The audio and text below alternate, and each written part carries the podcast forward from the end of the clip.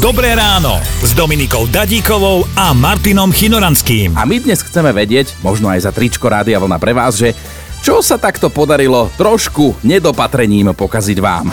Som si to atramentové pero chcela naplniť atramentom. Samozrejme v obývačke. Podarilo sa mi ten atrament celý vyliať na koberec. Oj, oj, oj, oj, oj.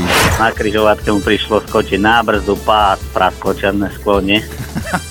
Došiel hore, zaťahol ručnú a viete, ako tie staré autá, keď zaťahne lankovú ručnú, trošku to cuklo trošku dozadu. Cuklo, a rozbil si aj zadné pre zmenu.